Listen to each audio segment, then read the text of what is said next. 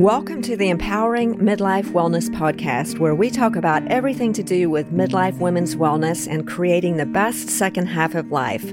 I'm your host, Dr. Susan Hardwick Smith. I'm a board certified gynecologist, certified menopause practitioner, and hormone replacement specialist, as well as an ICF certified life and leadership coach, and lots of other things. So if you want to check me out and learn about my private practice and other offerings, my website is www.drsusan.com. That's D R S U S A N.com. It's my commitment to stay neutral by not accepting advertising dollars from sponsors, so all of these episodes are offered freely. And the best way that you can help this podcast is to share it with your friends, leave a positive review, and also keep in mind this is simultaneously posted in video format on YouTube, where you can find me by searching for Dr. Susan Hardwick Smith.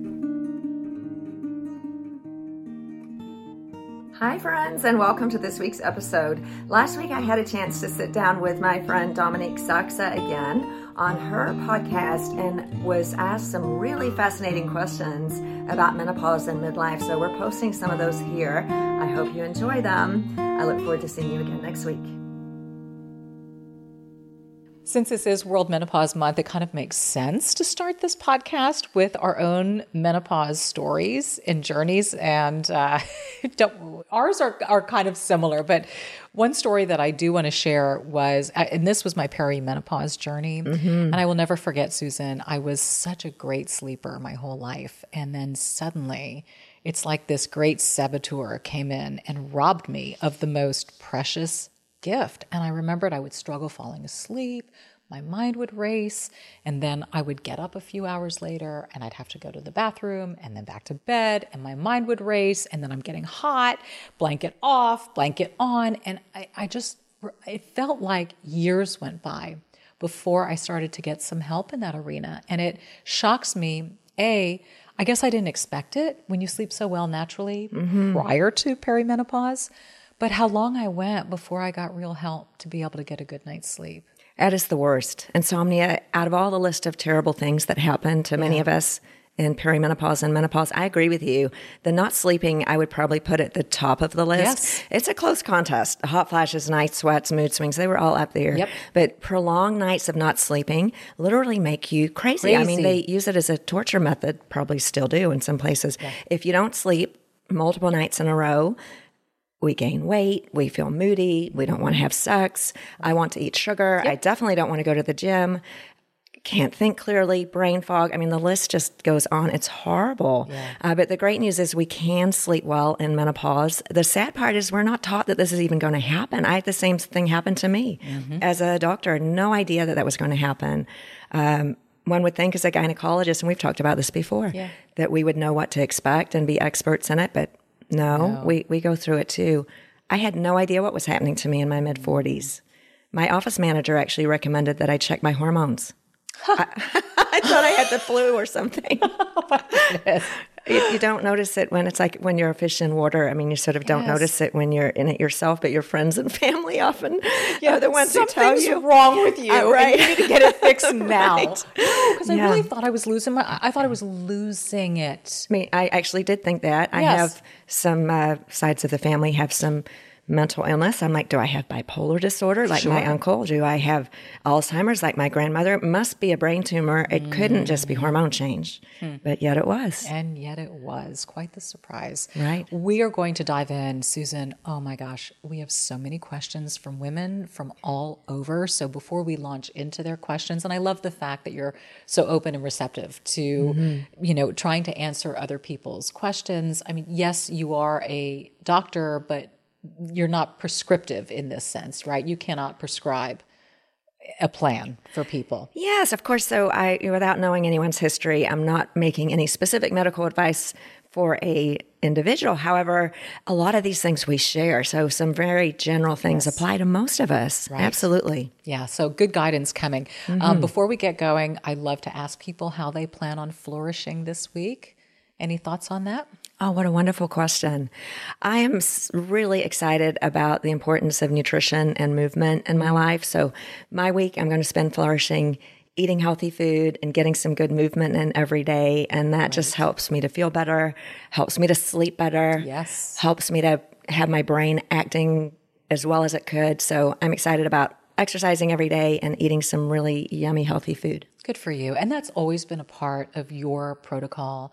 You know, you have run marathons, you have competed in all different kinds of things. And, and I know that that's what fuels you. And I'm so glad to see that it's a consistent pattern. And if there's a message for anybody, is that once you dive into a healthy lifestyle, it's not a, a one off, it's a way of life. And you've made it so. And I've seen how it's really helped you in your life. And you can enjoy it too. I think yeah. so many of us are afraid oh, or have a story like, I hate exercise or that healthy food sounds like eating cardboard.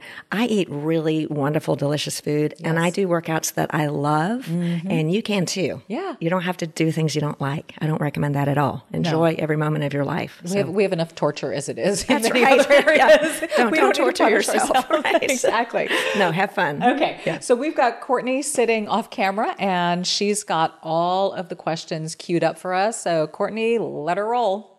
Hi, Dominique and Dr. Susan. Dominique, I'm a big follower of yours.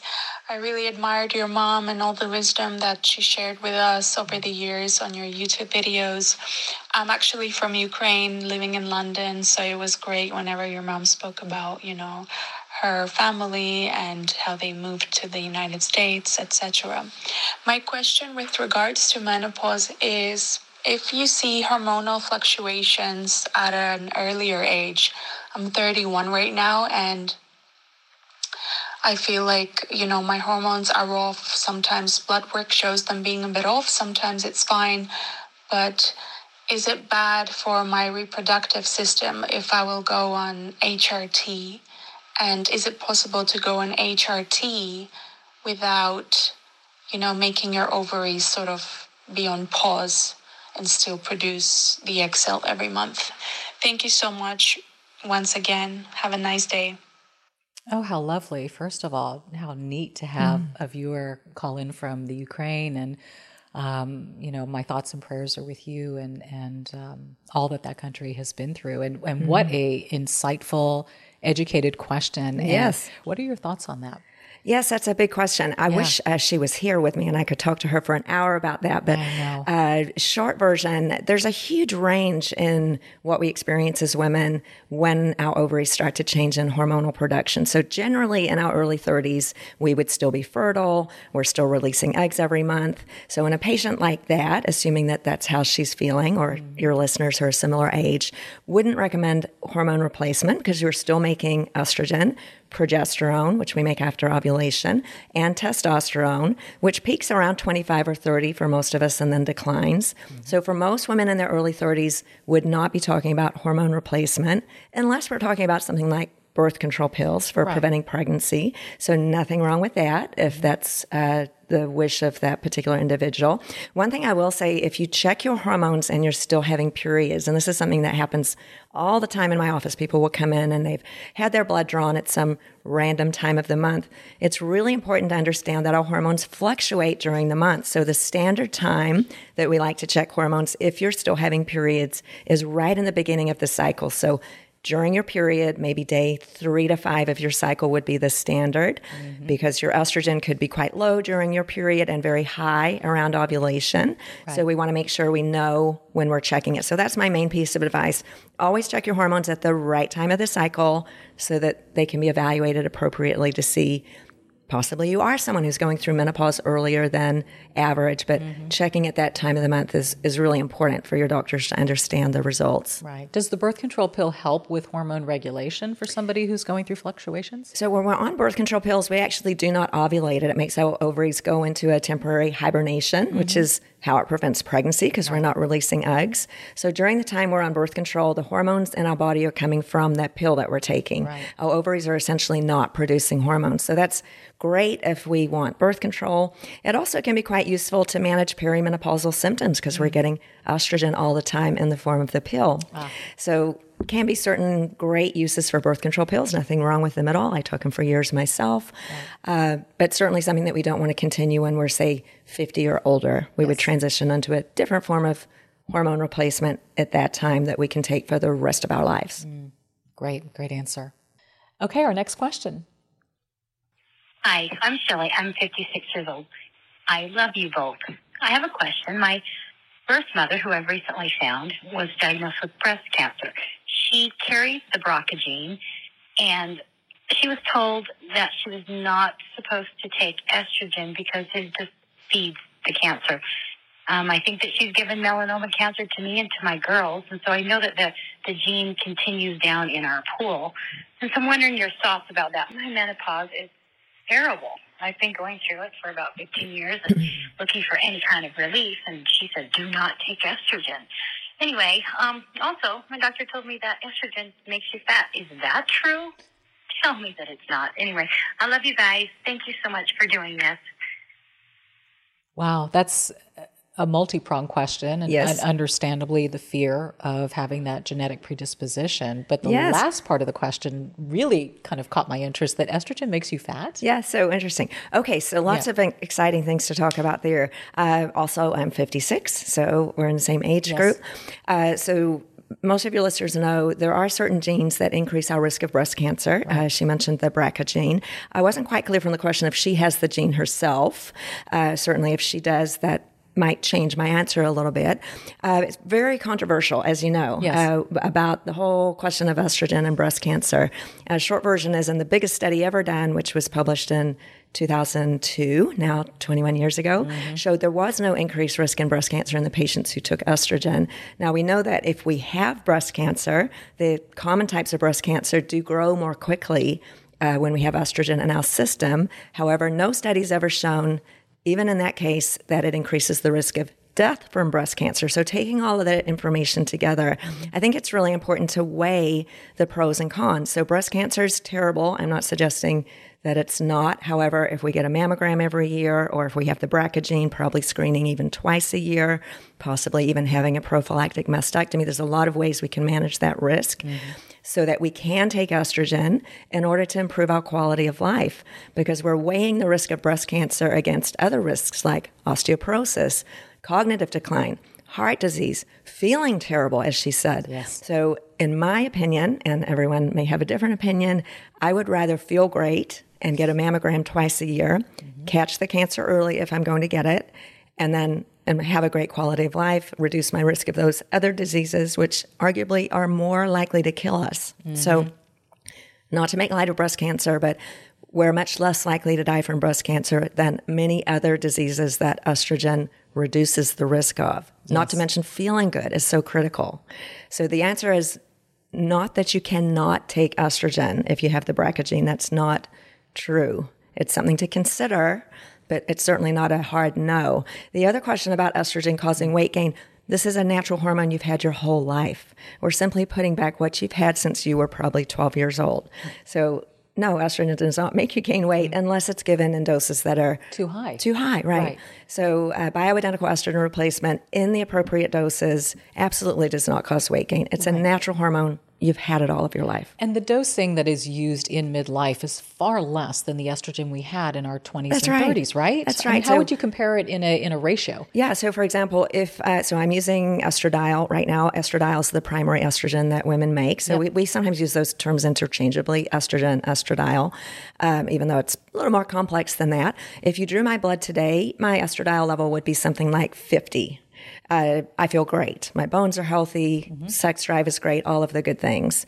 Now, if we measured your blood when you were, say, 30 years old, around the time of ovulation, your estradiol might be 500. Mm-hmm. So, uh, certainly much, much higher when we're young and fertile. So, we're putting back just enough to help us to feel well, to reduce our uh, risk of certain diseases, but certainly not as much as we had when we were young and fertile. Yeah, and I think I, so. I'm so glad that you clarified that because I think oftentimes the misconception with HRT is that you're putting in so much hormone mm-hmm. that it's bringing you back to that time when you produced so much, but that's not the case at all. It's about no. mitigating the symptoms and preventing further disease, disease in right. other areas of your life. Yes, and you might remember, I certainly do. At, at, when I was young and fertile, at times when my estrogen was very high, like around ovulation, felt bloated. Yeah, I didn't feel good. Yeah. Right? We had breast tenderness, water retention, sure. moodiness.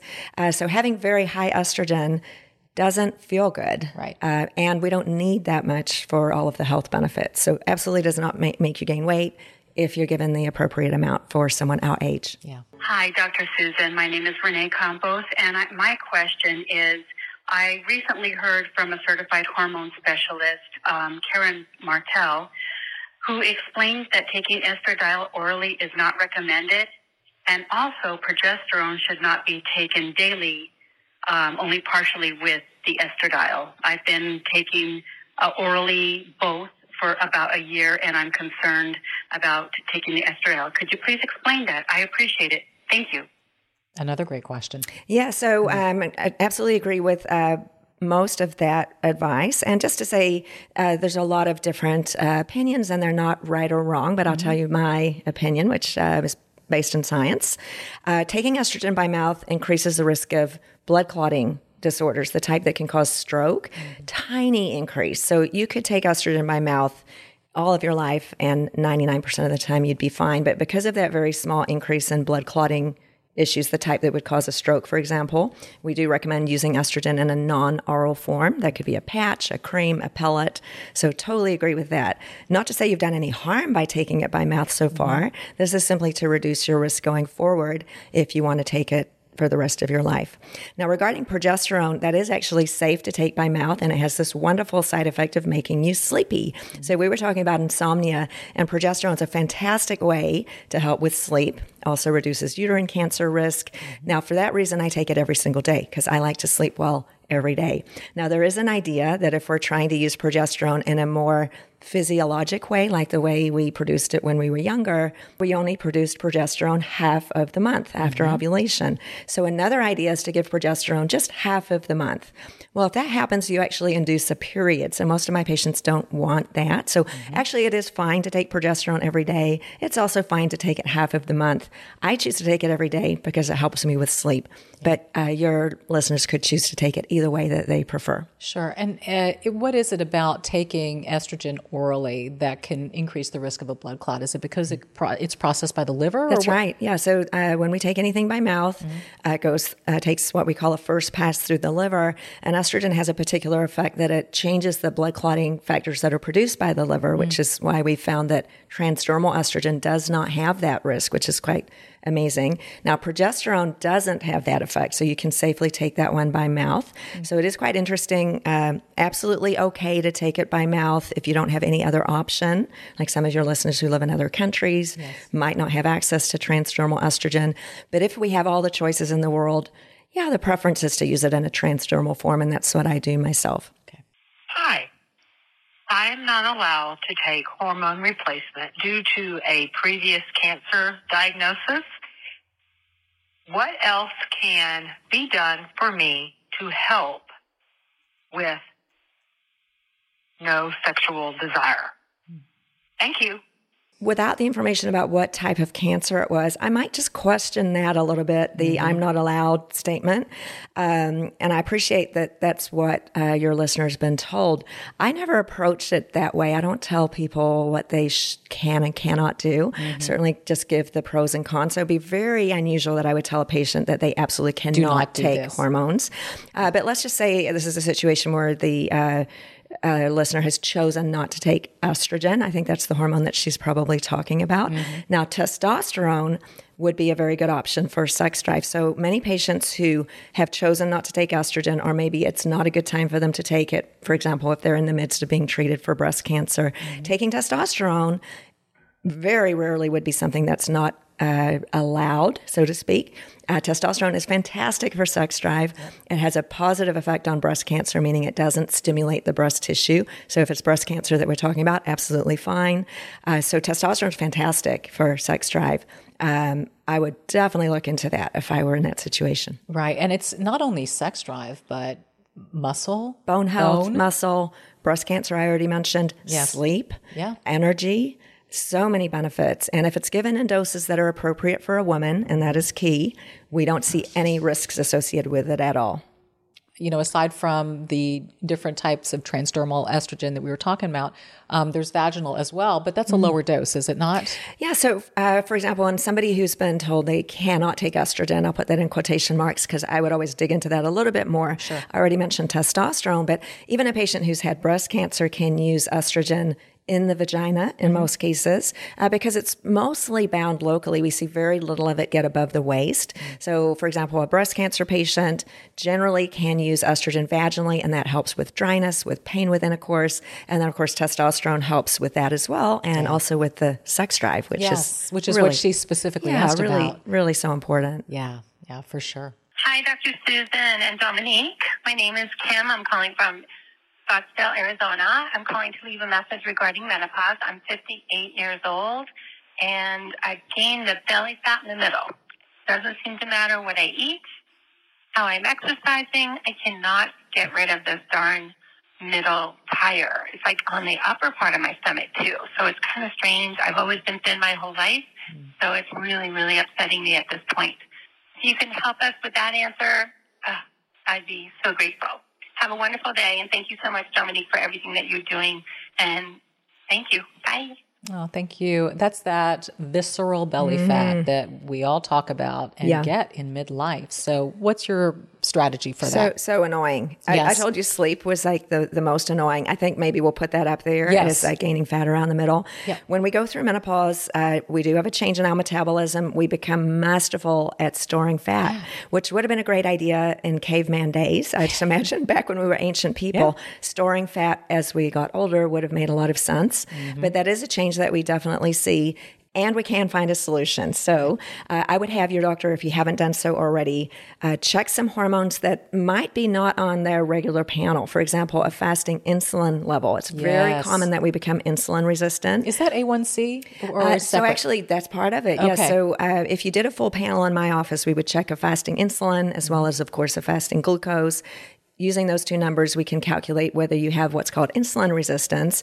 Now, uh, your listeners might know we make insulin in our pancreas, just right over here uh, to the left of our stomach, in a response to eating sugar and carbohydrates. But sometimes, and it can be genetic or just happen with age, we become resistant or insensitive to insulin. And with, with high circulating insulin levels, that is a fat storing hormone, makes it very difficult to lose weight. So that could definitely be the case. Now, what do we do about that? Mm-hmm. Nutrition and exercise. And I know she said she's doing all those things, but we can tweak it, like really limiting carbohydrates and sugar, increasing healthy lean protein, and strength training. So the best treatment for insulin resistance is strength training. That means, mm-hmm. you know, lifting weights, sometimes maybe heavier than we have been taught to do in the past. And and we can always make it work. Another thing is making sure we're checking your thyroid adequately because Yes. that does control our metabolism. So really looking into your thyroid in detail, checking your free T3 and free T4. T4, right? Not just the standard panel. Uh, all of that together, uh, if we if we do intense uh, lab work and look at that, we can always find a solution to get rid of that weight because I know it's so frustrating. Uh, mostly, the prescription is nutrition and exercise, but we just need to find the right combination that works for you. Oftentimes, there's no magic bullet to that. It is it's it's a tightening of the lifestyle. Yep. that's what I have found over the years too. We talked about lack of sleep. When you don't sleep, you put Oh, on weight. Right. Sleep, not sleeping elevates our cortisol. So Yes. all of those things together are absolutely right.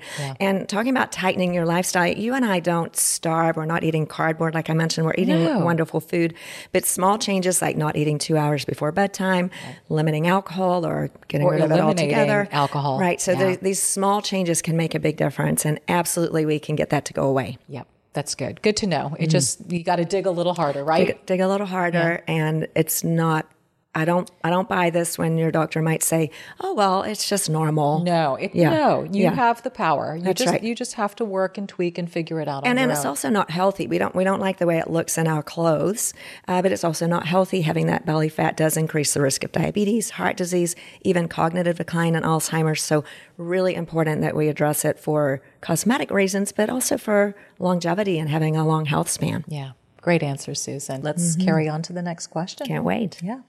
Yes, I currently take progesterone by prescription, uh, 200 milligram tablet one time a day. And I also take the estradiol, which is um, a patch at 0.375 milligrams a day. I was wondering what what hormone is it that stops the um, hot flashing? Is it the progesterone or the estradiol? And if I were to stop taking um, these two, would the creams work to um, any better? Thank you. So that's actually a great combination. Yes. Um, so the estradiol patch and progesterone by Capsule. mouth. Fantastic. Uh, that's what I prescribe for many patients. Uh, so progesterone, 200 milligrams is a very common dose. That's what I take every single night. It helps with sleep, Yep. reduces uterine cancer risk, as we mentioned already. It's actually the estradiol that's responsible for getting rid of the hot flashes and night sweats. So 0.375 is a commonly prescribed dose. Uh, the patch does come in several other doses. There's three higher doses than that. Oh, point se- oh, Well, seven 05, five. 75, and then One. One, right? Right. There's even a lower dose, uh, but that's a very reasonable dose. So with Mm-hmm. patches, we often say uh, if your symptoms are gone, you're on the right dose. You Mm-hmm. can also draw your blood if you want to, but that's not always so easy to do. Right. Uh, if you feel well and the hot flashes are gone, that's the right dose. I personally wouldn't switch to a cream. It's messy, it's sticky, it's difficult to administer. There's And isn't it inconsistent too? it's inconsistent. There's a lot of fluctuation. If we think about our skin, uh, it's designed to be a barrier to things getting into our body. Now, the patch, because we're wearing it 24 7, we do get fairly even uh, absorption of that hormone. Uh, but with creams, it goes up very high and then drops down very low.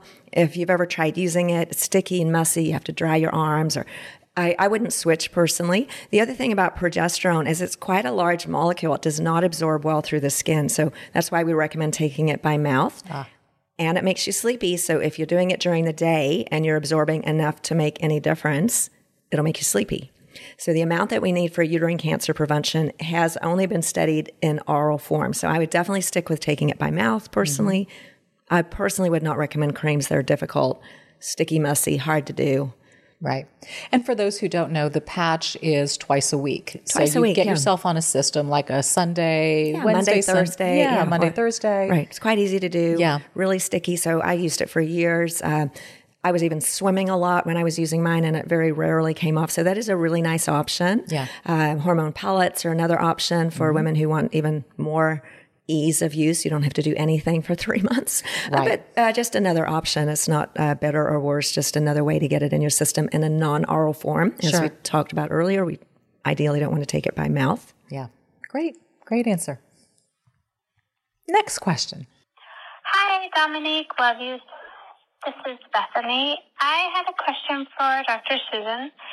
I have hypothyroidism and I am going through perimenopause. I just wondered how the two played with each other or against each other or if there's more difficulties with this. Thank you. Hmm.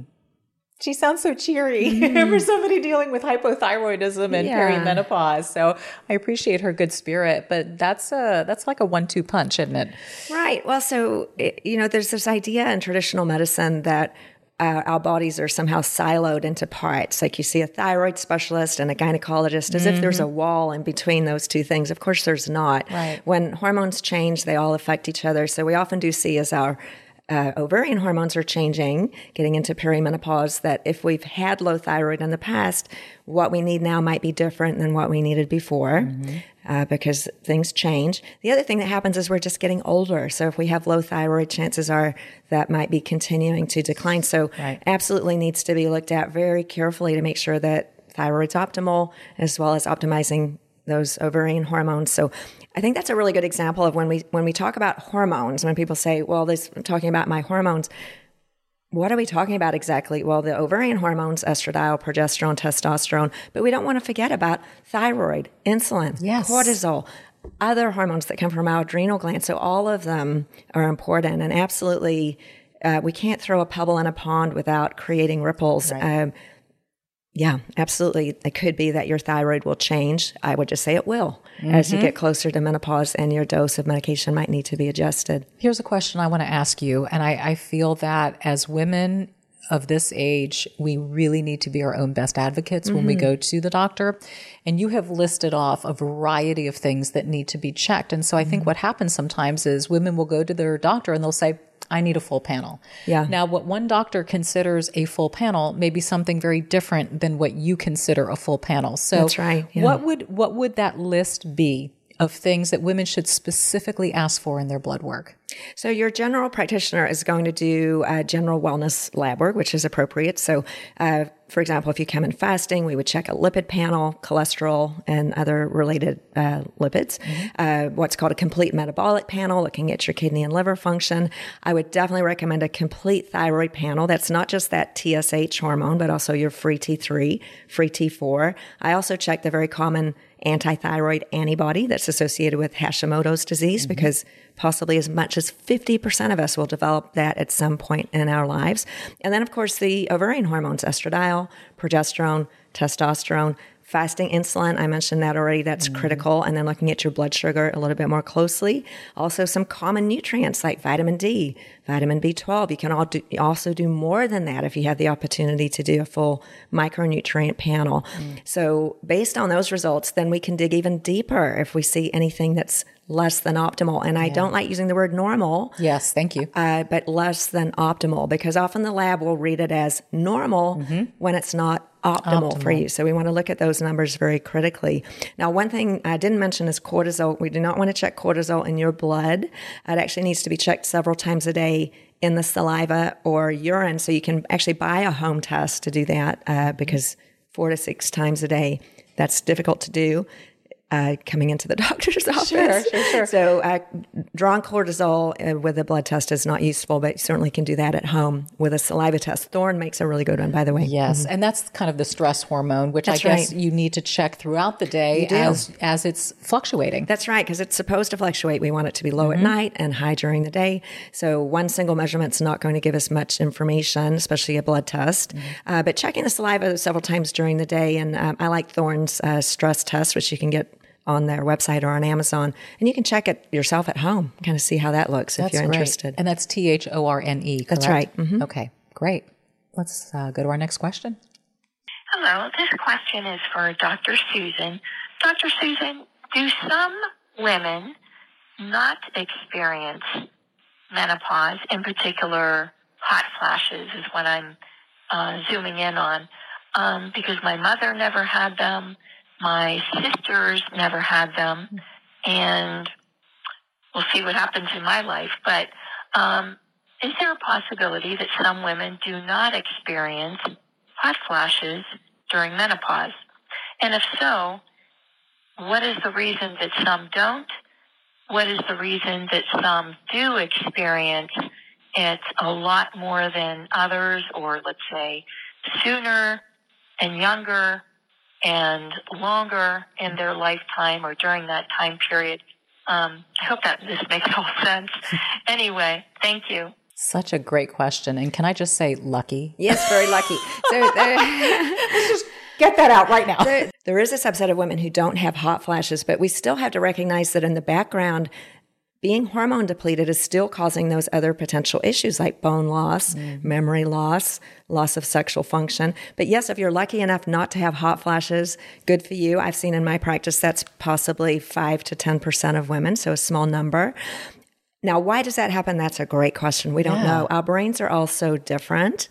Uh, there's a lot of uh, studies now looking at the fact that hot flashes are actually associated with Alzheimer's and cognitive decline. So those women who have more hot flashes have a higher risk of certain diseases mm. uh, related to the brain as they get older. Which is why estrogen replacement is very helpful for those women. So, yes, if you're lucky enough not to have hot flashes, I still would recommend hormone replacement because of all of the other benefits. And why? We don't know yet. The brain is very complex, and differences between humans are just magnificent and yeah. curious. Yeah, it's it's so interesting. Anytime I post about menopause, I'll mm. see in the comment thread that some women, women will say, "I've never had hot flashes. Mm. I've never experienced any of these things." Yeah, you know, and all the other women just pounce and they're like, "Oh, if I could only be you." That's you know, right. It's, it's, amazing the disparity in yeah. in what we experience and go through. But you're mm. right to to each body her own. That's right. That's yeah. right. And yeah, hot flashes are horrible. You know, yes, I'd be so grateful if I never had them. But I'm grateful in one way that I did have them, that it did encourage me to start on estrogen for all of the other benefits yes. that it provides. So yeah. I'm going to keep that in mind as right. well. So you still encourage women who are asymptomatic in terms of typical menopausal mm-hmm. symptoms, right? Of what you would generally think yep. of, to still go in and get things looked at. Absolutely. Lots yeah. of other health benefits, even if you're not having hot flashes. Okay. Next question. Hi, yes, this is Shirley Scott.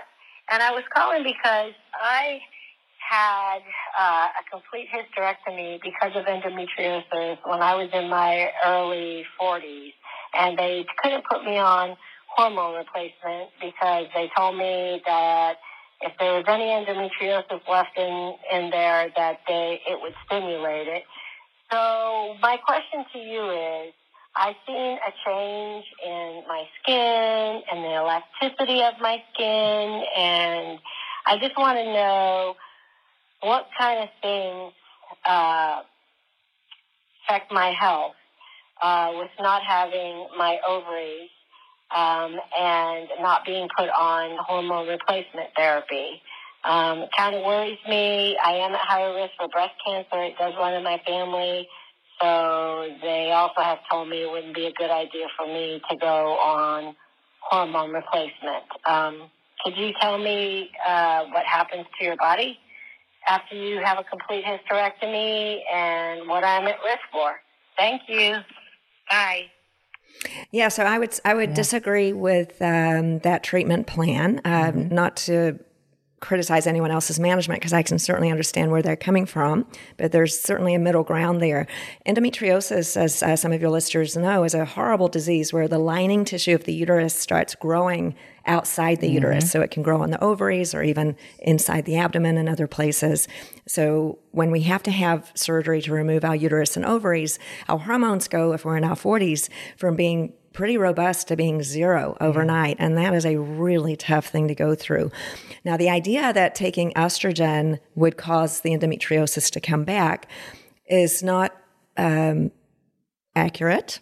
so, the current idea would be certainly to start on hormone replacement after that type of surgery if the physician thought there was some endometriosis left behind, at the very most, taking a short break, like maybe three months, mm-hmm. and then starting back on it, because endometriosis will completely go away during a short period of estrogen depletion. So at this point, more than a few months after the surgery, absolutely starting on hormone replacement would be totally fine. Mm-hmm. So endometriosis will completely disappear. It cannot survive without estrogen.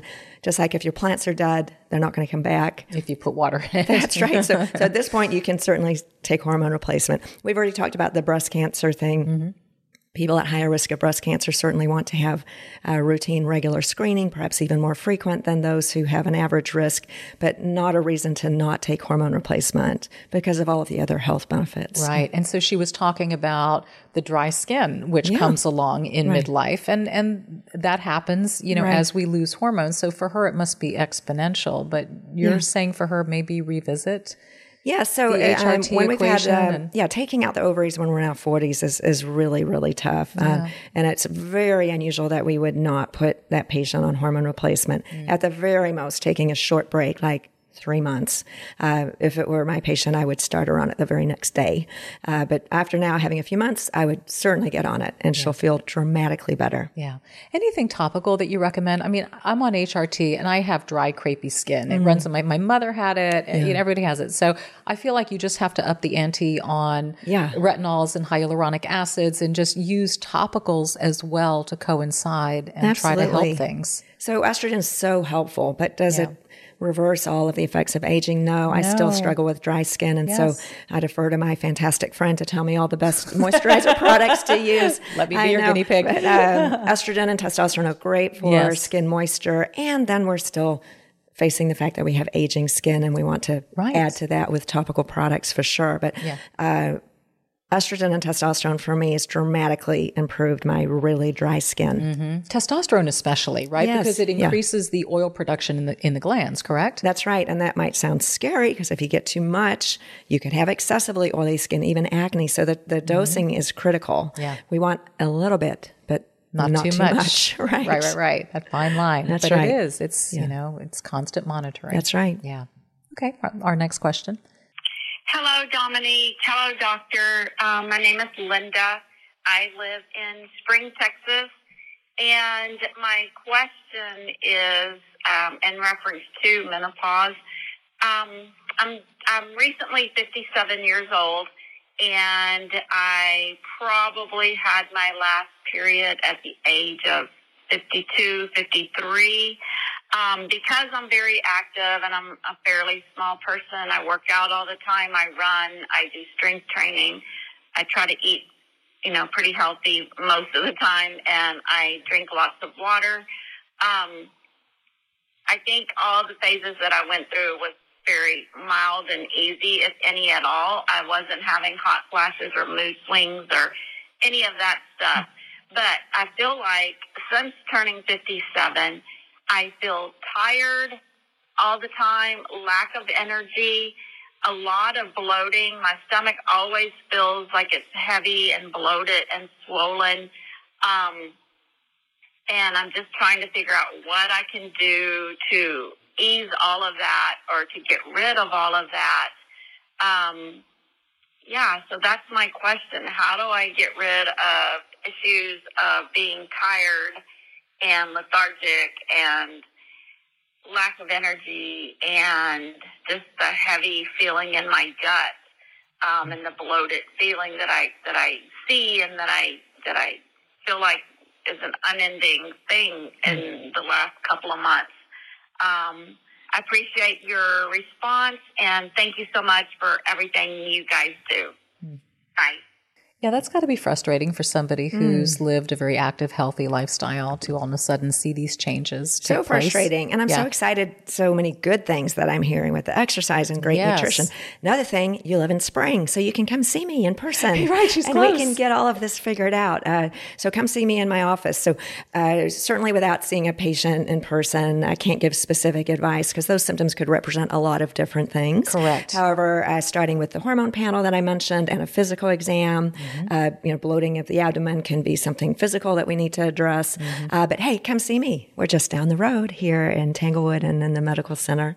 Uh, and so uh, being seen in person is critical. Yeah. Uh, so for general uh, terms, thyroid, uh, nutritional deficiencies, sugar abnormalities, Mm-hmm. insulin resistance, all of these things can cause tiredness, not sleeping well. So many aspects that we could address that could be helpful. Right, right. And there could be some underlying thing that she's unaware of. That's right. So that really detailed panel of blood work, anemia, iron deficiency. I can think of uh, 10 things off the top of my head, See. but we'd need to see you in person. okay. Thank you. Thank you for that. Hi, Dr. Susan. I had a question. I am 53 years old in menopause. Um, I've had a partial hysterectomy and I'm on HRT. I take pellets with estrogen and testosterone and I just added a few months ago oral progesterone. Um, just recently, I started having breast tenderness and swelling since starting the progesterone.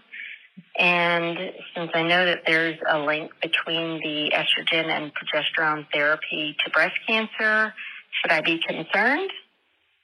Um, and also, how often should I get blood work to check levels to make sure they um, are staying pretty balanced? I appreciate your time in answering these questions. Thank you. Great questions. Yeah. So um, I take all of that too. Uh, so hormone pellets are great. I love them and I have them in my own body. Uh, my guess is the breast tenderness is not from the progesterone, but from the estrogen, Estrogen, right? right. Uh, so pellet therapy, like like we've talked about so many times, any type of hormone therapy has to be managed really carefully to make sure the levels are not too high. 99.9% of problems I see with patients on hormone replacement are because their levels are too high. Right. So my guess is in any patient who's having breast tenderness on any form of estrogen, it's because their estrogen's too high. Not the progesterone, most likely. Mm-hmm. Although that's a great cocktail, probably just adjusting the dose will be a valuable thing to do. So, in my practice, and I, this should be standard, I think, uh, after you get your first pellet, we will generally check your hormones again in about six weeks, kind of see where you are. Now, if that level is appropriate, you don't have to do it every six weeks. Pellets last about three months. But at least a couple of times a year to see where you are. Or if you develop symptoms, that would be a great time to check your hormones. So, Right. if you have breast tenderness, I would absolutely check my patient's estrogen level and see if it's gotten too high. Now, regarding the breast cancer question, I wish breast cancer caused breast tenderness. It doesn't, it's silent. So, breast tenderness is essentially never a sign of breast cancer, it's a sign of too much estrogen. So, is that fibrocystic breasts or or Yeah, something the tenderness? benign, right? Yeah. So, um, as we talked about, estrogen causes uh, water retention. It actually causes the breast tissue to proliferate yeah. in a benign manner, but it's uncomfortable. Mm-hmm. Causes more blood flow to the breasts, and so I think you and I both experienced that, where it's Yes. like, oh, like you can't fit in your bra. It feels very uncomfortable. It's not dangerous, uh, so not breast cancer. However, it's really uncomfortable, and we don't want to experience that. So, Yeah. lowering your estrogen level is my guess about what would be the solution. But the way to know that would be to draw your blood. So I would definitely check it at least a couple of times a year. And if we're using pellets, we want to check right in the middle of the pellet cycle, maybe about six weeks in, because that's where we're seeing, you know, where the level is going to sort of stay about stable. Right. Mm-hmm. Okay. Great answer. And it seems to me your approach has always been it's not just blood work, but it's blood work and how are you feeling? Right, exactly. I mean, really, the most important thing is how are you feeling? Yeah. Uh, so, certain patients might have a slightly higher estrogen level. For example, I mentioned I feel great when my estradiol level's around 50. I have other patients who feel great when theirs is around 70. So, we really want to listen to what the patient's saying and what her symptoms are. If you have breast tenderness, your estradiol is too high. No matter what the number says, mm-hmm. I would drop it. Okay. Great. Our next question. Hi, Dr. Susan. I'm so glad to have this time to talk with you and hear your ideas. My perimenopausal situation was horrible. I had severe nausea 24 7 and went from a size 12 to a size 4 in a year, and that was accompanied by severe, excruciating breast pain and enlargement and pain throughout my arms. A complete hysterectomy in 2001 changed my life for the better. Since that time, I've been taking one milligram of estrogen daily. I've moved, and my new provider is pretty insistent that I start tapering off to zero estrogen only because I'm 65 now. I'd love to hear your ideas and wisdom and research knowledge on the benefits and the perils of continuing estrogen after 65. Thanks so much. I am so glad somebody asked that question. It was my hope because I think women seem to think there's a cutoff switch for yes, HRT. and a lot of doctors uh, uh, provide that information too, which is not based on any science at all. So uh, this could be a whole hour talk on its own. Absolutely. Uh, but the very brief answer is uh, being on one milligram of estradiol, and that's taken by mouth. That's a great idea. I would switch to a transdermal form, mm-hmm. but I absolutely wouldn't stop it. If we're thinking about why we're taking estrogen, and certainly in the beginning, it may be to mitigate hot flashes, night sweats. Sure, those may not be a problem anymore when we're 65, mm-hmm. but the risk of osteoporosis is starting to skyrocket, the risk of heart disease, changes in our brain that can lead to cognitive decline. So the worst time to stop it would be when the risk of those things is going up. The reason why some doctors still use that information is because of that study, the Women's Health Initiative mm-hmm. study. In that study, it only lasted five years. They looked at an older group of women. So, arguably, we don't have data because no one's ever done a study looking at women aged 50 all the way up to end of life. That would kind of be impossible to do. So, what we have to do is look backwards at women who've taken hormones long term. And what we do see is the science is supporting, unless you have other health issues, taking it forever uh, because of the benefits for bone, heart, brain. So doctors will tell you that. And I, if you feel like being cheeky, you might ask them, what's the data supporting that I need to stop it when I'm 65? There isn't any. However, their argument might be, well, we don't have studies showing that it's safe to take long term. So it's a risk.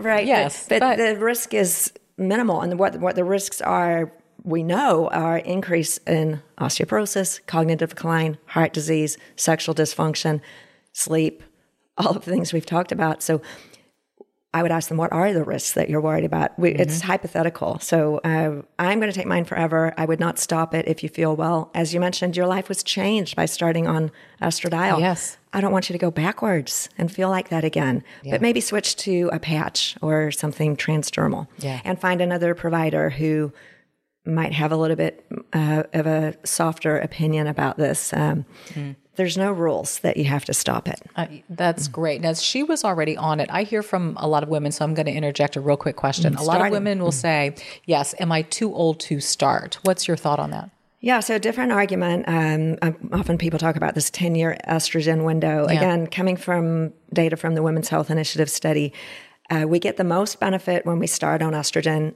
early on, of course, in the first five years, if possible. I think of it like putting money in a savings account. We get more benefit when we start earlier.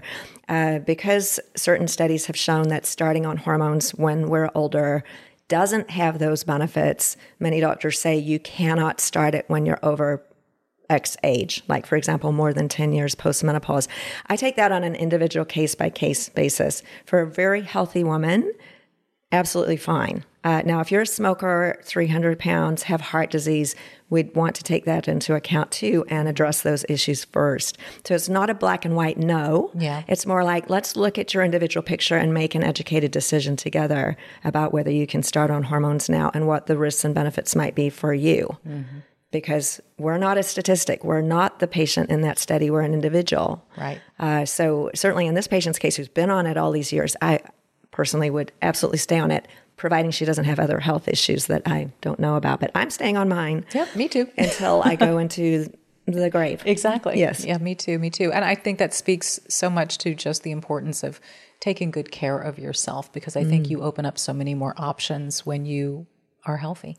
Yeah, and, and just the individualization I think is so key. Yeah. I think any blanket statement it can never be true. For example, no one can take hormones when they're over 65 or no one can start them when they're over 60. Mm-hmm.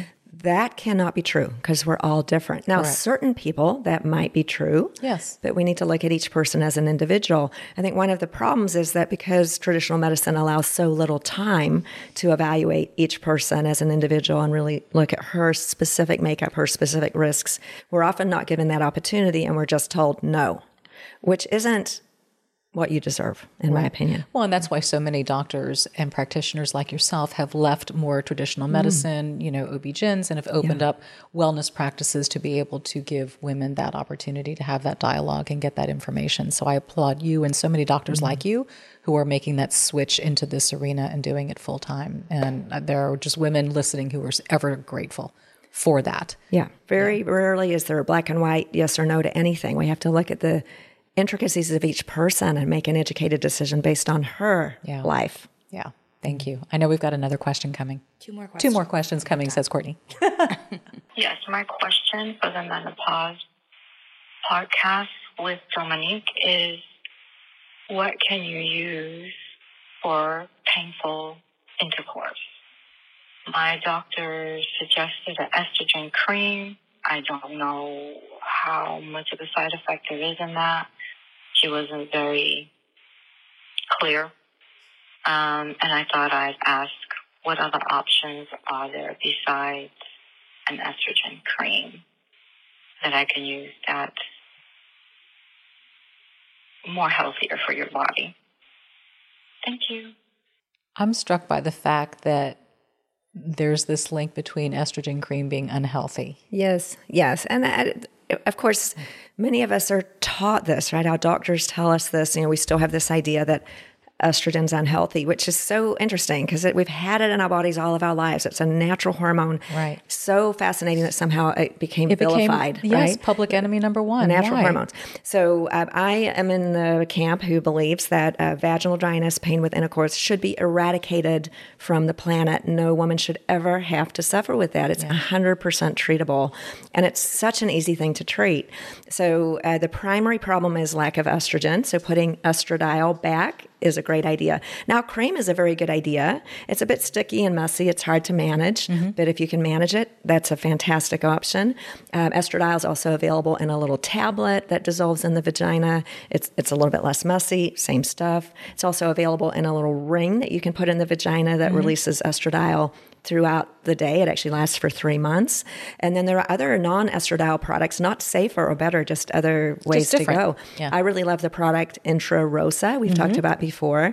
Intrarosa is actually DHEA, which is a different hormone. It's pretty cool though, because DHEA is a precursor to testosterone, which also converts into estradiol. So when you put uh, Intrarosa, it's a little uh, suppository in the vagina. You get all three hormones. I think of that like Miracle-Gro for Yeah, your you vaginal put me tissue. on that, and I, Yeah. I can I thank you now. I haven't had a chance to thank you yet, but thank you for that. It- It's a really cool product. Yeah. a, it, it just provides the vagina with all of the, I think about gardening, with all of the nutrition that it needs, just like if you had a lemon tree, you would use a miracle grow stick or fertilizer, sun, I water. think of it differently. right. These uh, these things that we need. Right. So our vaginal tissue needs estrogen, and you can use that in any of the forms that I mentioned. Now, if you were using estradiol throughout your system, for example, if you were wearing a patch or a pellet, you may not even need that. Uh, but if you do want to just use it topically, there's lots of options out there. And I agree with you. The idea that that's not safe or good. I think we just need to rethink that. Remember, you've had it all your life. It's very safe. It's very good. It, you know, messy, sticky, difficult. I get that. So you Right. may prefer a different delivery method. Uh, but getting estradiol in the vagina somehow is great.